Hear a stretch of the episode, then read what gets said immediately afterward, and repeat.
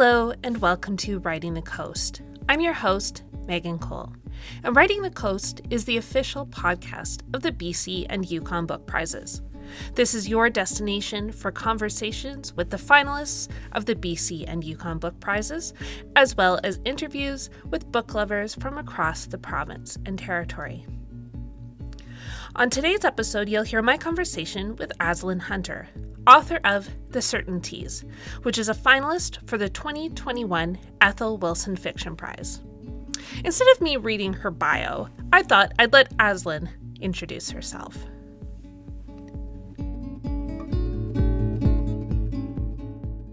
I am someone who um, I've always been interested in language and in writing. And, um, you know, I'm really interested in um, the past and history and in speaking crucially you know i was i was talking uh, i think with my boyfriend the other day and, and i was saying like how bad i am at small talk. Um, so yeah I, I, think i'm someone who has a writer's disposition and a writer's curiosity and i feel very lucky and fortunate that i found my way. You know as a high school dropout. I'm so lucky i found my way to writing and to having good teachers and mentors. And uh, living somewhere where that that kind of calling is um, supported. I'm a widow. Uh, my husband of 25 years, uh, who the book is The Certainties is dedicated to, he died two and a half years ago. So that's a big part of who I am right now. Um, and I, yeah, I have a lot of dogs. so, so, maybe we'll hear them in, in the podcast. Yeah.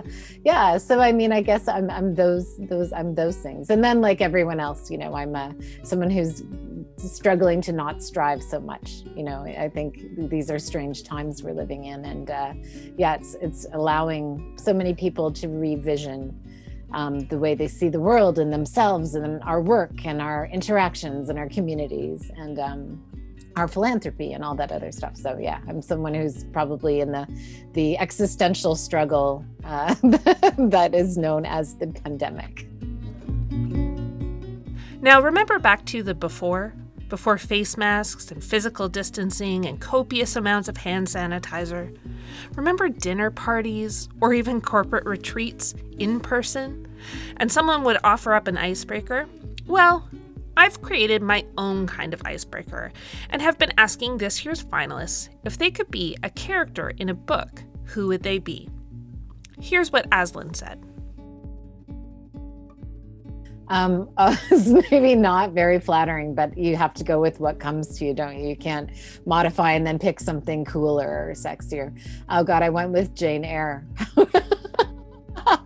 and uh, I think it's because I've spent a lot of time in in the Bronte um, imagination in my academic work um, and in their house in the real world. And um, yeah, I, you know, she's she's um, a spiritualist and she's very strong. There's this wonderful um, edit that um, Charlotte Bronte did in Jane Eyre, where she's describing Jane, and she originally the, on the manuscript said um, should, and then she crossed it out, and then underneath that she'd written could, and then crossed that out, and then wrote would and I just thought, what a feminist, you know, she's gone from like that obligation we have to behave a certain way to the option of behaving a certain way to the intentionality. And um, so I do, I do love uh, Jane Eyre and, I am um, a romantic.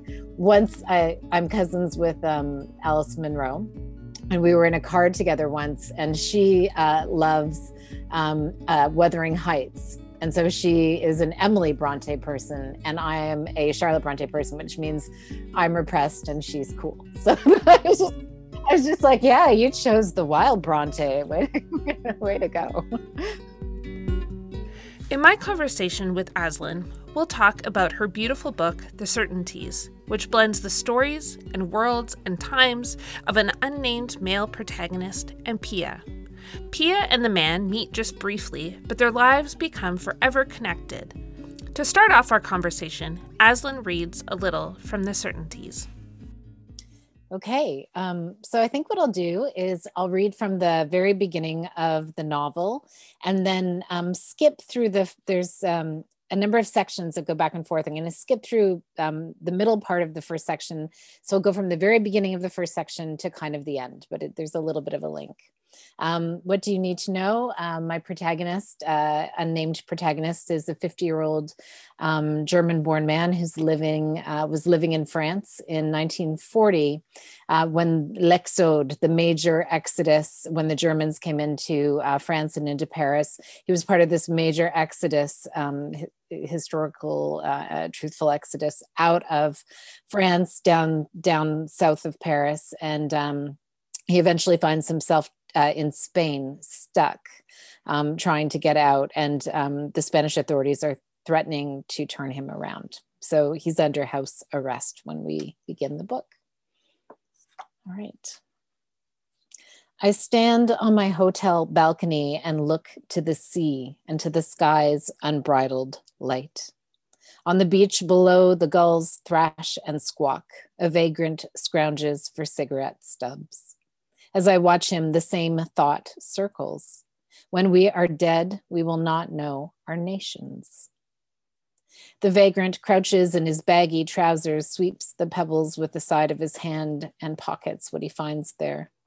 His hair is thin and patchy, and he scratches at it frequently.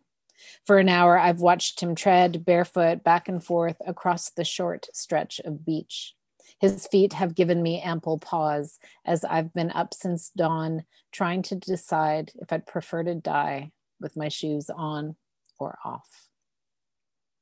Sometime around seven, the hotel keeper dropped a breakfast tray outside my door.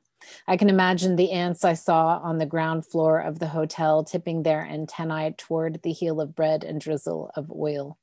The old woman is long past apologizing for the weak tea or the size of the rations. Her sort is one we keep encountering, wary of us of what trouble we might bring, even as she stuffs the crumpled pesetas we give her in a tin. The breeze coming in off the sea is warm and fresh. Already in the morning light, a man and a woman with sun, skin still sun kissed from summer wade out into the bay. She's wearing a bright yellow swimming costume, her dark hair tied in a plait. Beyond them, a sailboat lolls gently in the harbor, as if the world were not in tatters, as if this were simply another September day. Further out again, past the twin points of the headland, a merchant ship steams south, heading toward Barcelona or perhaps as far as Tangier my death in front of me as I stand here, as palpable as that boat cutting through the water.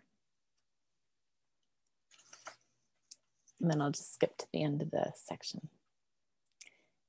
The air is strange this morning. The swimmers are not staying in the water as long as one would expect, as if the sea doesn't agree with them, as if a storm is coming. It is odd to be thinking about this now, but it occurs to me that I've fallen in love hundreds of times. I've fallen in love with a street sweeper moving his arms as if he's conducting, with a 14 year old soprano and Sainte-Chapelle singing Foires au bord de l'eau, with a prostitute leaning against a wall in Pigalle, her eyes closed as if no one can touch her.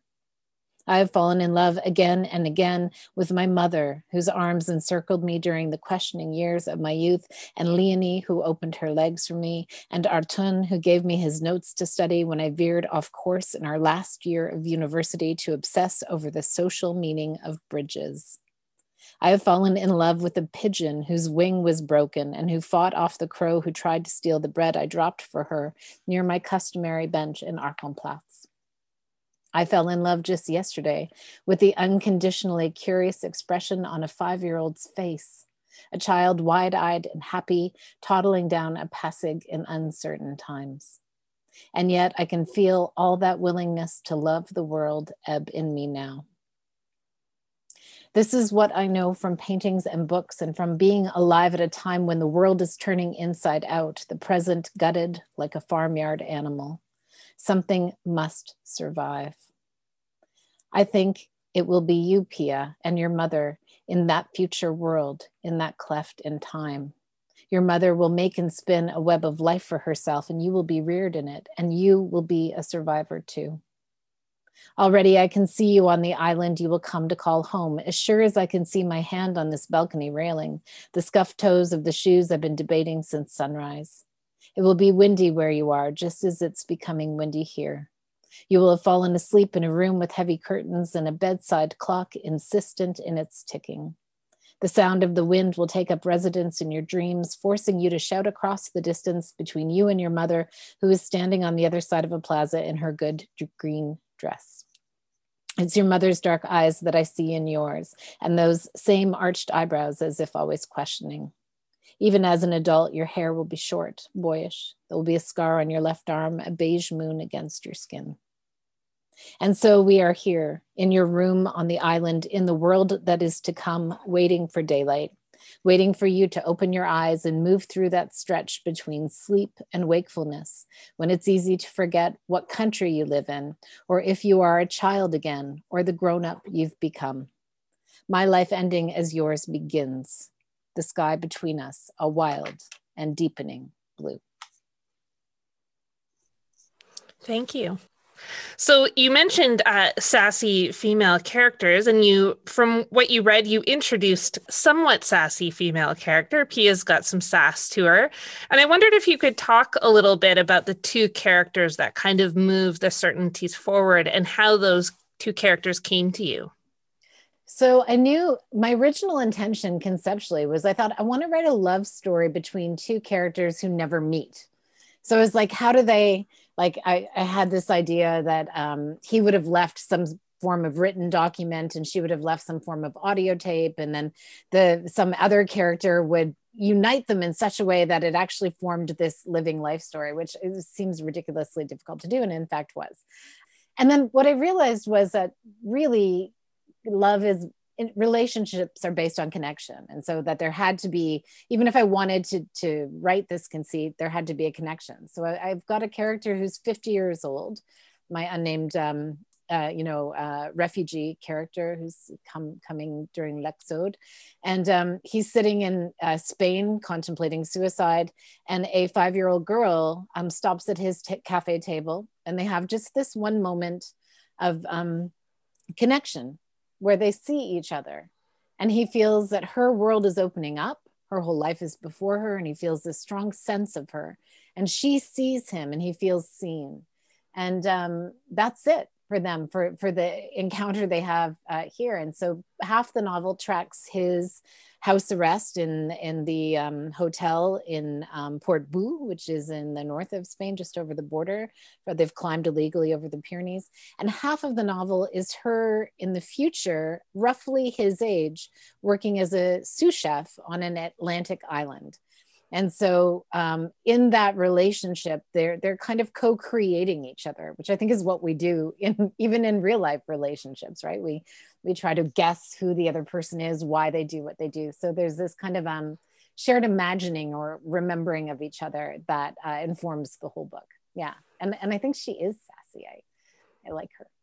Yeah. I, I did too. And i i don't know it's it's funny because I read the book I uh, the first time uh, probably just after it came out. So as I was preparing for to chat with you, for some reason I only remembered Pia's story. It was really strange. And then when as I was rereading it, I was like, oh, how did I forget this whole other part of the book? But there must have been something about her that I really connected to. But my next question for you is around the time period and why you were so interested in telling this story at that time period and how that that came about for you yeah I, you know the part of the novel's impulse was looking at the the current refugee crisis. And, as, and in particular i was writing when the exodus out of syria and the bombings and people were getting on the boats and um, you know that that imagery uh, was so god i don't know for so many of us if i can speak for more for me i should say then it, it was uh, gutting imagery to see. I read all the articles that that came across because I didn't want to look away from this, but I felt so helpless um, and so powerless. Felt so distant. Eventually, uh, a group of friends, uh, we privately sponsored a family who'd had to escape Damascus uh, and who were living in Turkey at the time. So we privately sponsored a, a family to come live here in British Columbia, and they've done amazingly well. It's, I guess it's like, wow, four years ago now, five years probably. And um, yeah, so I, I wanted to talk about what it is to be homeless and what it is also to observe things happening to people and to feel powerless to help and also that feeling of um, you know the more i started reading about the historical migration out of uh, paris just when you can't trust people right not only are you you know um, homeless and then stateless as my character is but you are um, it's just on a cell it's, it's, a little bit like what people have started to talk about on at covid where it's just on a cellular level we're dialed differently now right? Or, or especially in the beginning of, of the pandemic. But I, I knew i had no right and no authority to talk about what was happening in you know the 2008 9 10 whatever. So i thought well how where can i look to find where I can read firsthand firsthand accounts of, a migration, and uh, this is actually so in my PhD, I'd looked at Walter Benjamin, his work, and oh my God, I loved it so much. He was a German philosopher and literary critic, a translator of Proust, a brilliant thinker, and he uh, had to leave Paris, like my character did, and also escaped illegally, ended up in Spain, and then ended up contemplating suicide in a hotel in Port Portbou. So I was, I was really fascinated by Benjamin's life, and I didn't want to tread too closely to him. I wanted to be able to have my freedom, but I used his experience and a lot of firsthand accounts of that exodus because I felt like it, to write about anything else for me at that time when this was happening around us. I mean, when it's still happening, when it's on and on and on, you know, I, th- I thought I have to, I have to at least, I don't know what I, what I, I want to say something true about that. I want to, I want to feel it more than I do when I read the newspaper. And so to feel it is to really spend time imagining through your characters, right? What it feels like to be stateless and homeless and so on. Yeah. So yeah, I thought well something that came up for me was this kind of state of limbo that both the the unnamed male character and Pia seem to kind of be living in where they he feels he's obviously very detached from what's happening from him both in like being able to live somewhere and to feel rooted but also pia has that sense about her too like she's not really settling. And i i was wondering if you could talk about that and that that feeling of limbo. I, maybe it comes from a place of loss and grief and and and maybe you can speak to that a bit too but it definitely felt like there was this they were kind of floating in this space in between. Mm-hmm.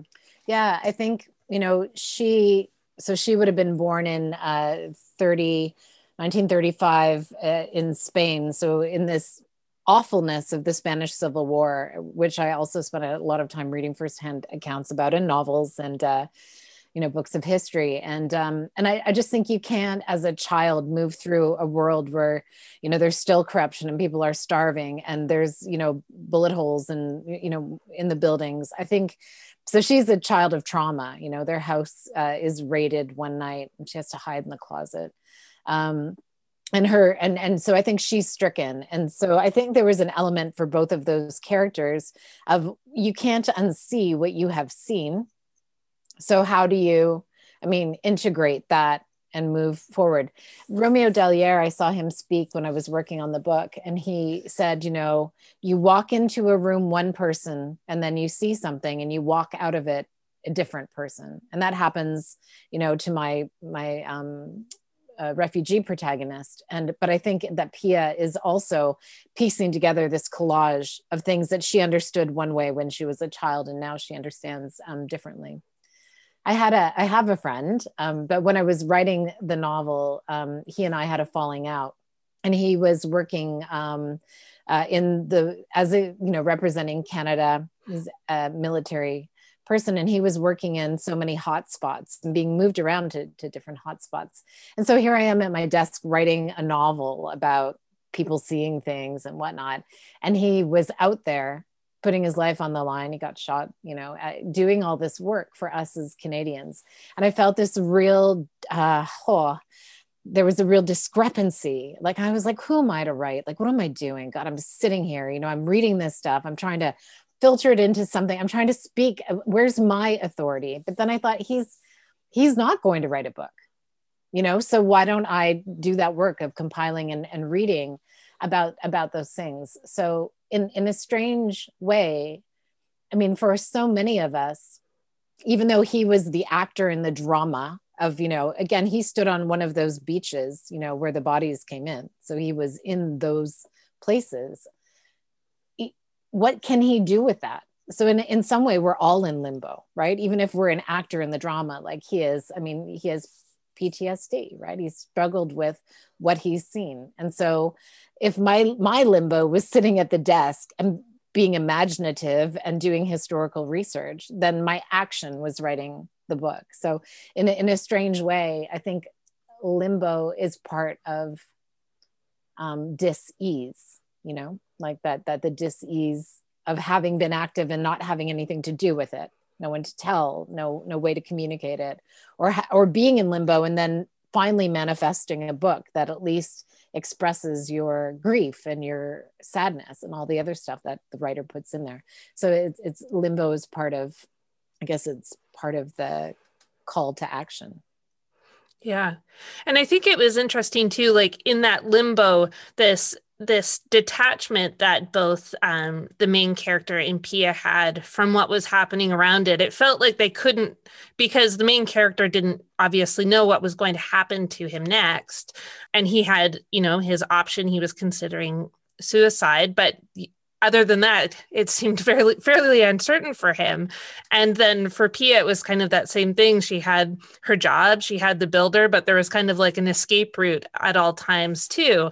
And I thought that was so interesting, especially for people who do deal with trauma, because there often is that like they need to be one step removed. I think too about um, you know, I taught a class at a KPU called Writing as Witness, where I had my students, you know, focus on witnessing a landscape, witnessing an animal, um, witnessing an event, and and not in a journalistic uh, kind of way. And we were talking about Tiananmen Square and looking at you know um, firsthand accounts and looking at some of the visual um, imagery from Tiananmen Square. And uh, Charlie Foran, who um, is an amazing Canadian writer, had um, we were using one of his articles, and he'd kindly um, extrapolated a bit on the article for me and how it was written, because you know, as writers, we always want to get into the how.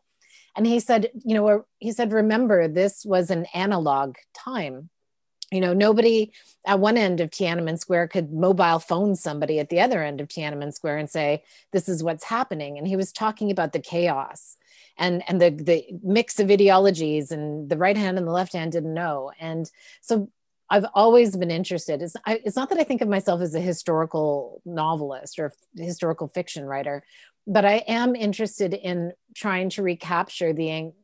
I think there are anxieties about our technology and how connected we are but part of the fascination for me about working on this book was thinking about what is it like for people on the ground escaping Paris in one of the largest mass migrations in human history with no access to a radio, to television, to news, to like, you know, a, a GPS system that says if you turn left, there will be German sniper, you know, I so I'm very interested in that kind of existence, which they wouldn't have thought about in, as limbo. But in some way, I think we, with our super technological, you know, oh, did I just feel an earthquake? Google it. Yes, it was a 4.2. It was three mile, you know, I like this immediacy we have.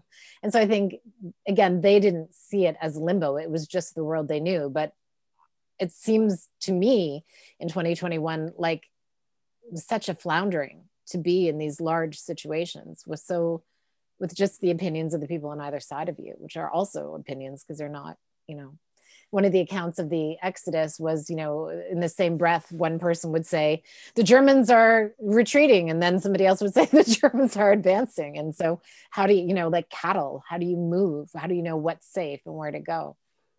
Yeah, that's something I think a lot about too, with, as you're saying, the technology and the immediacy. It's, you know that limbo created just by the gap in time needed to relay that information. You know i i write a lot about letter writing and and how that's so different from how we correspond now. And you know people wrote love letters to their to their husbands and wives and that's such a lost art now. We'd send you know three letter text messages or an emoji now.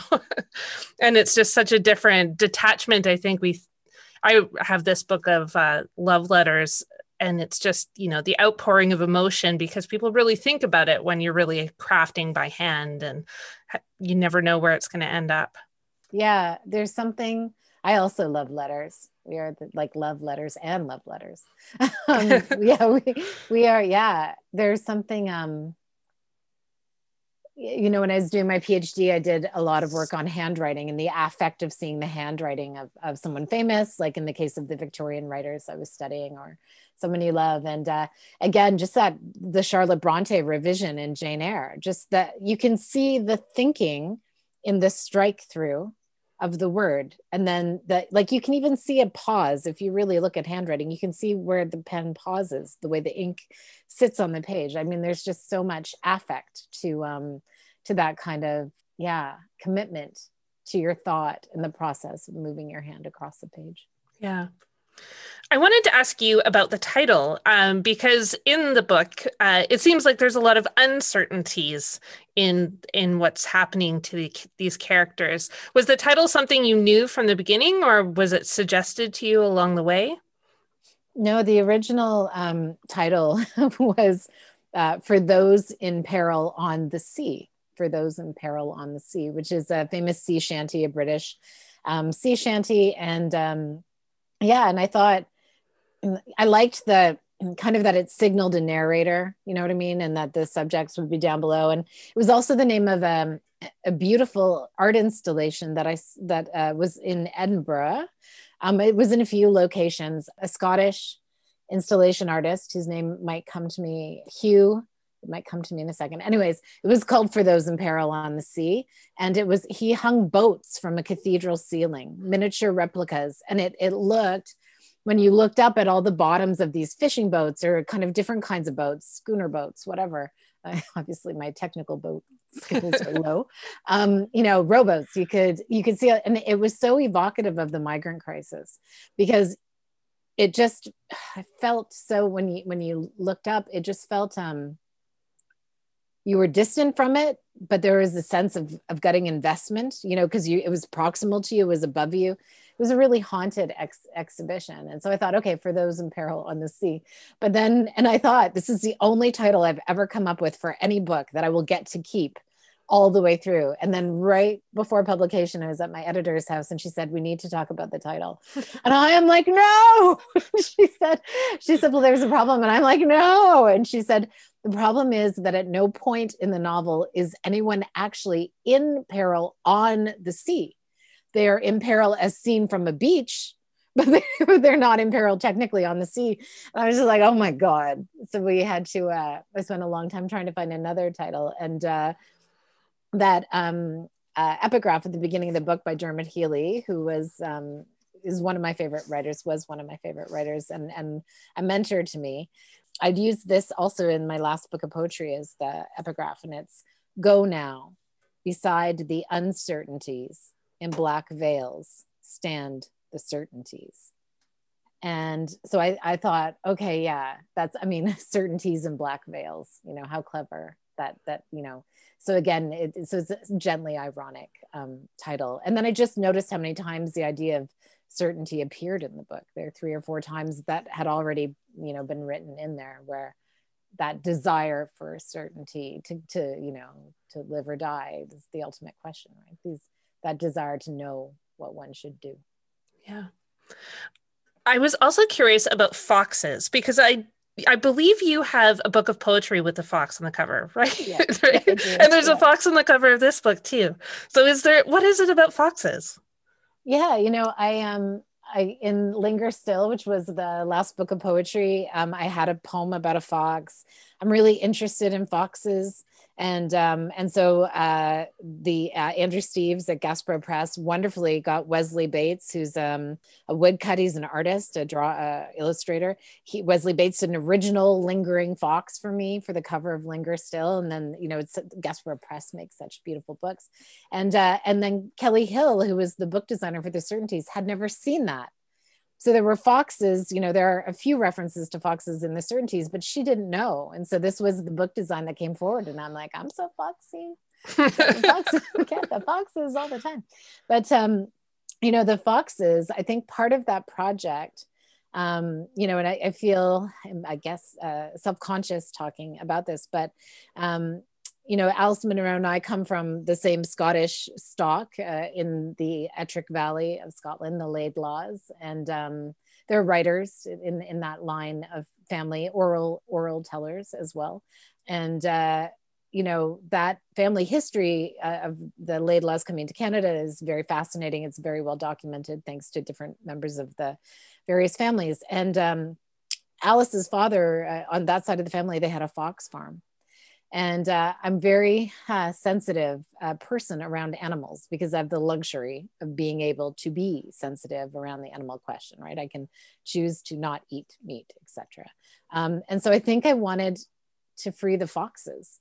Like i'm very aware that on all sides of my family animal husbandry kept you know my families alive right? We were sheep farmers. We uh, you know, this, the Irish side were farmers, but they kept animals. And so I wanted somehow to have the idea of, of you know, foxes escaping. I think just to kind of place myself in the in that um, lineage. Yeah, Alice would not like that.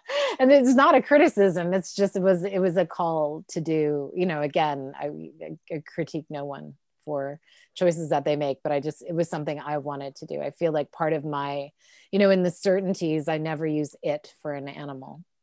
So i either gender the animal or i say the mouse is the mouse. I, I think you know as the climate crisis continues and as we are learning that it's imperative to be better custodians on this earth for you know the survival of our species and every species i think you know how we dialogue about animals um, you know and i'm speaking now when i say we like in particular in the west uh, where, where there's a more opportunity to um, change our practices or be better custodians so it, that's part of um, part of my project